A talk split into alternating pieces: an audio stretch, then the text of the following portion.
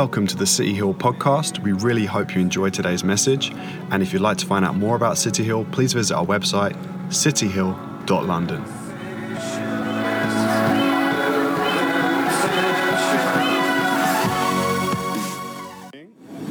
Over to Katrina and Justina. Whoa, whoa, whoa. Yeah, there we go. All right, morning everybody. Morning, morning. So, girl bye. so, guys, just before we start, has everyone got one of these in front of us? Can we see this in front of us? Yes, yes, yes. Everyone got one? Yay, no. Wonderful. Claude, you're looking a bit scared. Don't be scared. Hello, YouTube. All right, so me and Justina, we have decided to entitle our talk today called Where Are You in Your Cycle? This is including men as well. What? Yeah. Uh-huh. yeah, yeah. So what we've done, um, we looked at we looked at Jesus and how he's our feminist, and we just looked at the various things that he he did to advocate for women in the Bible when others, others weren't doing it. Um, Jamelia last week outlined many of the roles that women have had in the past and the restrictions on what they were, they were allowed to do because of their gender. Um, so we've chosen to look at more of, so we've moved from the characteristics of a woman and looked at more of her functionings. So the function that we're going to be looking at is a woman's reproductive cycle. That's right. Uh-huh. Uh-huh. and what we've done, we wanted to demonstrate this unique design um, and how it can be related, not just in a physical sense, but in a spiritual sense, in a cycle that we, we may experience on a daily daily basis. Um, so this is how we're going to approach our talk today through the reproductive cycle. We're going to look at the woman of the issue of blood. That's going to be in Mark uh, 5:25. So I'll read from that shortly. Um, and we're also going to be looking at Joshua and the Israel, Israelites crossing the Jordan, and that's that's referenced in Joshua 3 and 4. And so we're going to go through the three stages of the reproductive system, and we're going to break them down um, with her story and with the Israelite story, just to get a, like a comparison in terms of how we how we can be experiencing spiritual cycles and you know how we can inform ourselves where we're at and how we what we might be experiencing in that time and what what are the things that we might need to do to get through that that stage onto the next. So with that being said, I'm going to pass you over to Justina, where she's going to introduce us to the first stage of our cycle today. So the first stage, stage one, is the premenstrual stage. Um, we can describe this as an adolescent stage, just as thinking about an adolescent um, young lady. Um, she will have a hormone imbalance at this stage because there's not yet enough estrogen or progesterone to actually start the, the menstrual cycle. Um, that can have a negative effect in the body because those hormones they affect all key organs in the body. They affect the brain, the heart, the blood. So when you've got that imbalance, the negative effect can actually go throughout the whole body. Um, we can describe this as a stage of a lack of maturity, a lack of knowledge, not yet ready. And um, when a woman is born, she's born with a finite supply of eggs. She's born with her whole lifetime supply of eggs within her from when she was formed in her mother's womb. But the body is not yet ready to manage that supply. Okay, so this brings me over to my lady. So we're looking at the woman of the, with the issue of blood, and we're going to look from Mark 5, 25. If you want to get your apps, Bibles, or, and so I'm reading from the City Hill app Bible. Yeah.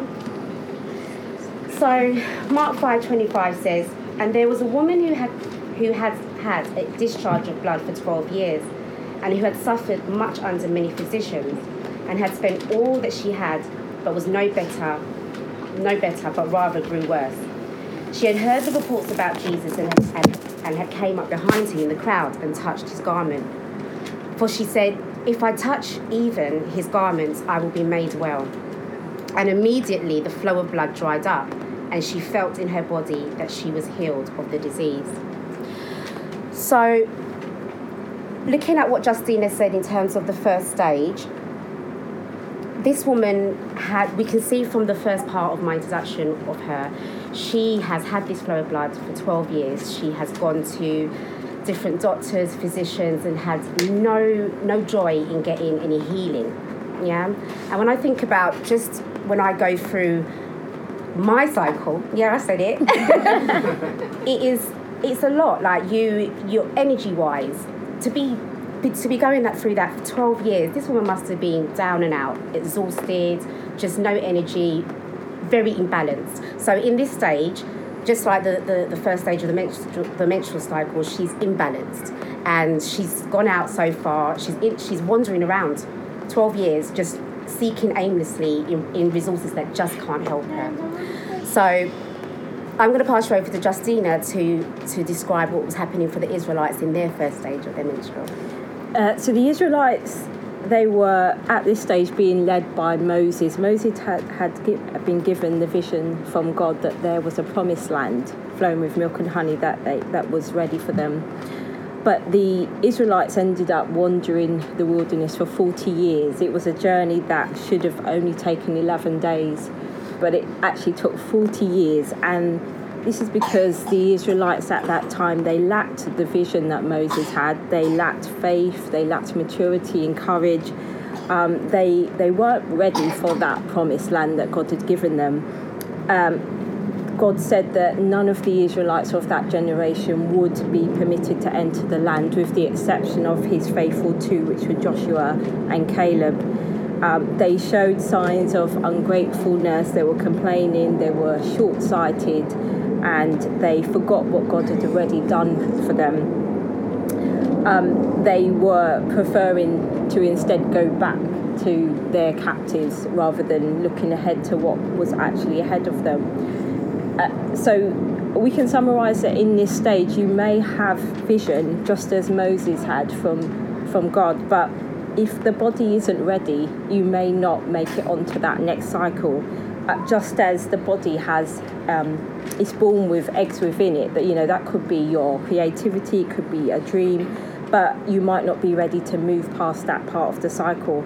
Um, so the woman with the issue of blood she had tried everything but it just wasn't her time yet to be rid of that issue.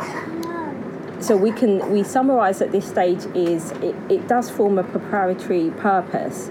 The body is developing there's things that there's it needs to be learned but it's ultimately it's in god's timing and it won't be delivered before it's due.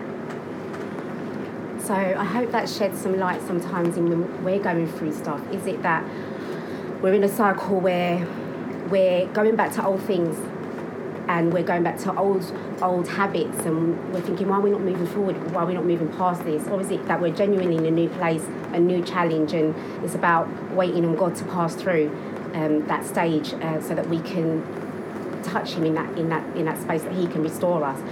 So we go through different cycles and it, it, although we go through cycles like they're all different and it's about just identifying what in that stage you need to equip you to get to the next stage. So with that being said, we'll move on to the second stage of our cycle. Uh, so this is the menstrual stage. Uh, we can describe this as a stage of maturity. Um, so within the body, the balance is right now. The hormone levels are right for the cycle to um, proceed, and the the blood levels are right. So, with our woman, when we're introduced to her, we're not even giving her name. We're just giving we're just giving her issue.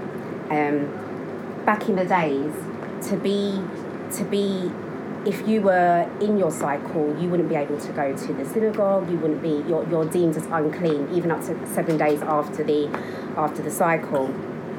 And she would have been called i think it's nada it would have been known as a nada an administrating woman woman. And the fact that she was bleeding for so long would have brought so much social injustice around her. She wouldn't have been welcomed around. Even down to her family would have would have pushed her away to a certain extent. We don't hear about who her family is or anything, but just the nature of that time, you would have known that she would have suffered some sort of rejection, isolation, and just been quite isolated. Everybody knew her. It sounds like everybody knew her about from her issue. So the fact that she's she's heard she's heard about Jesus in this stage now, and she's heard that he's coming by.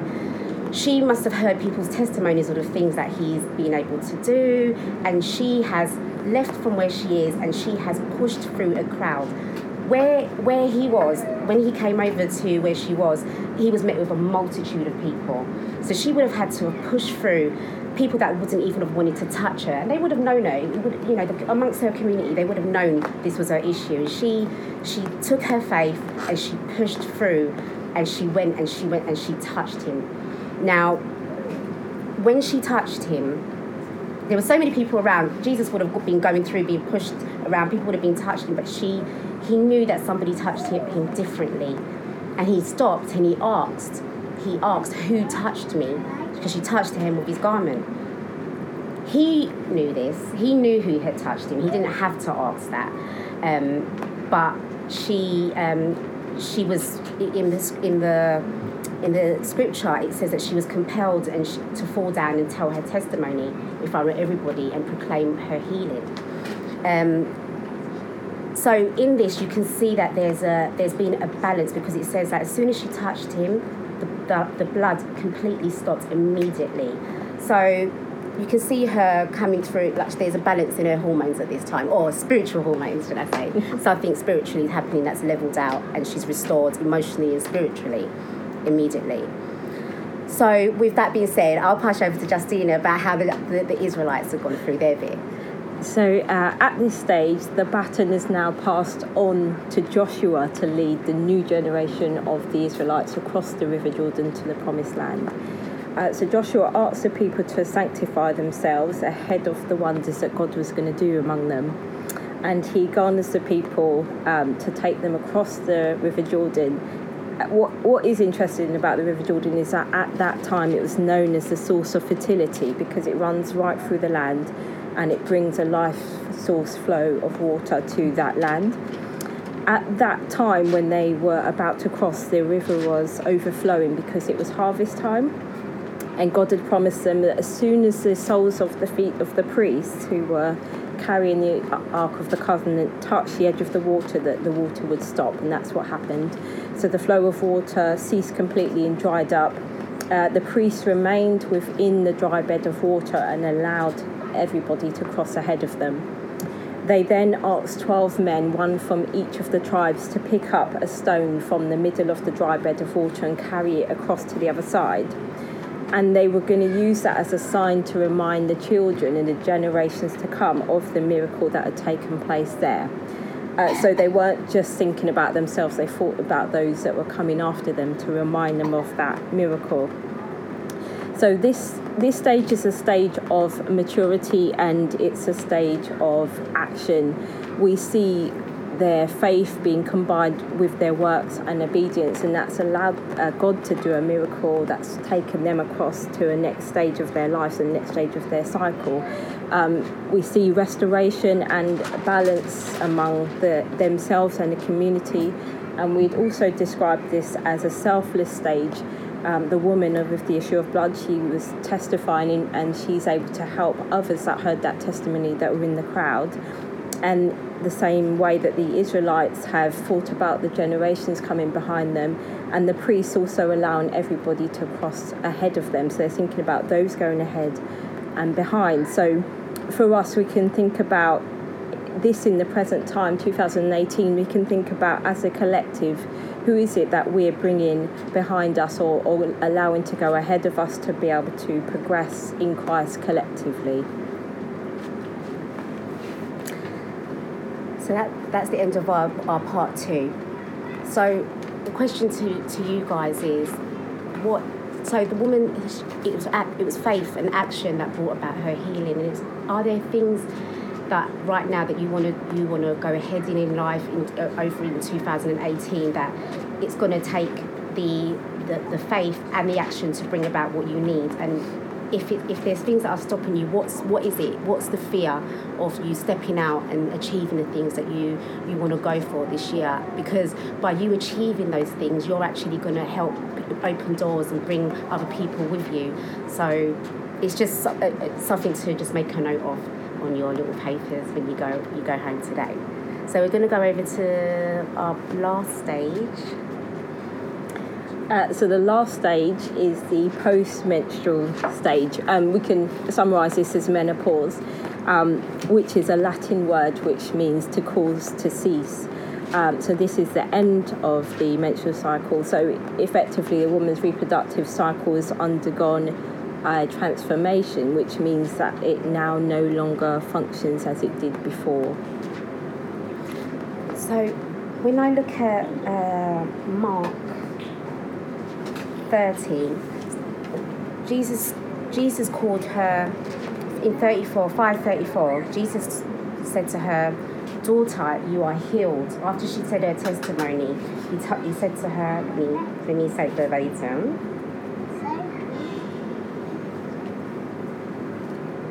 And he said to her, Daughter, your faith has made you well. Go in peace and be healed of your disease. So, in this, so in the beginning, we hear that she's the woman with the issue of blood. By the time she's told her testimony she's had her, has, her, has had her healing, he's calling her daughter, he's given her a new identity. Um, she's healed of her afflictions.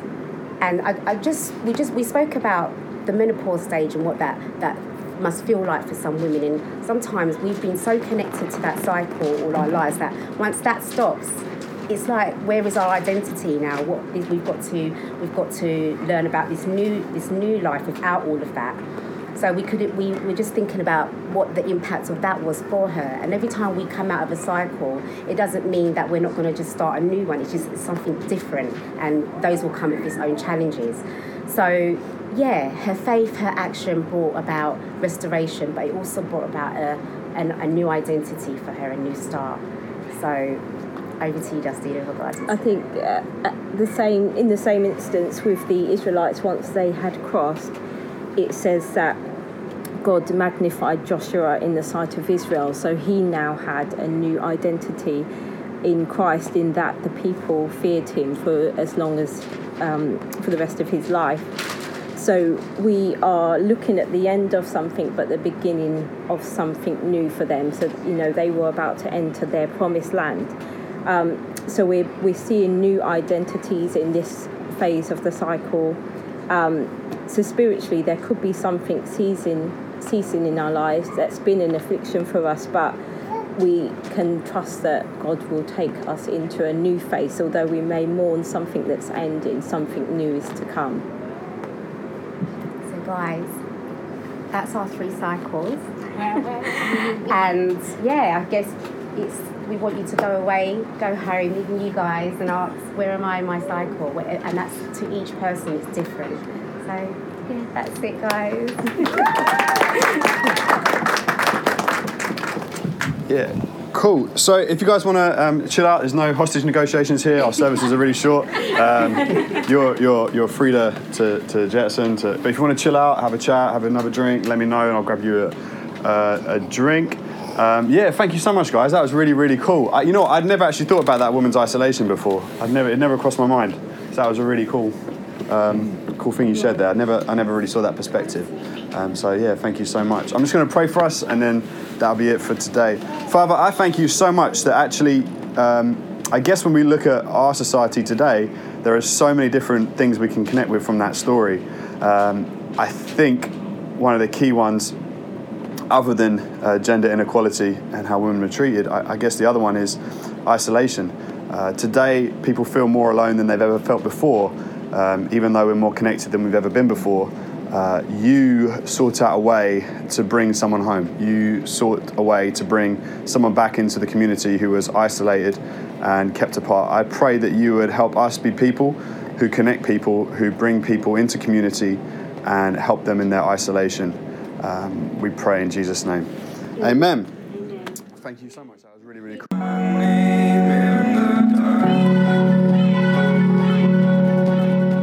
We really hope you enjoyed today's message. And if you'd like to find out more about City Hill, please visit our website, cityhill.london.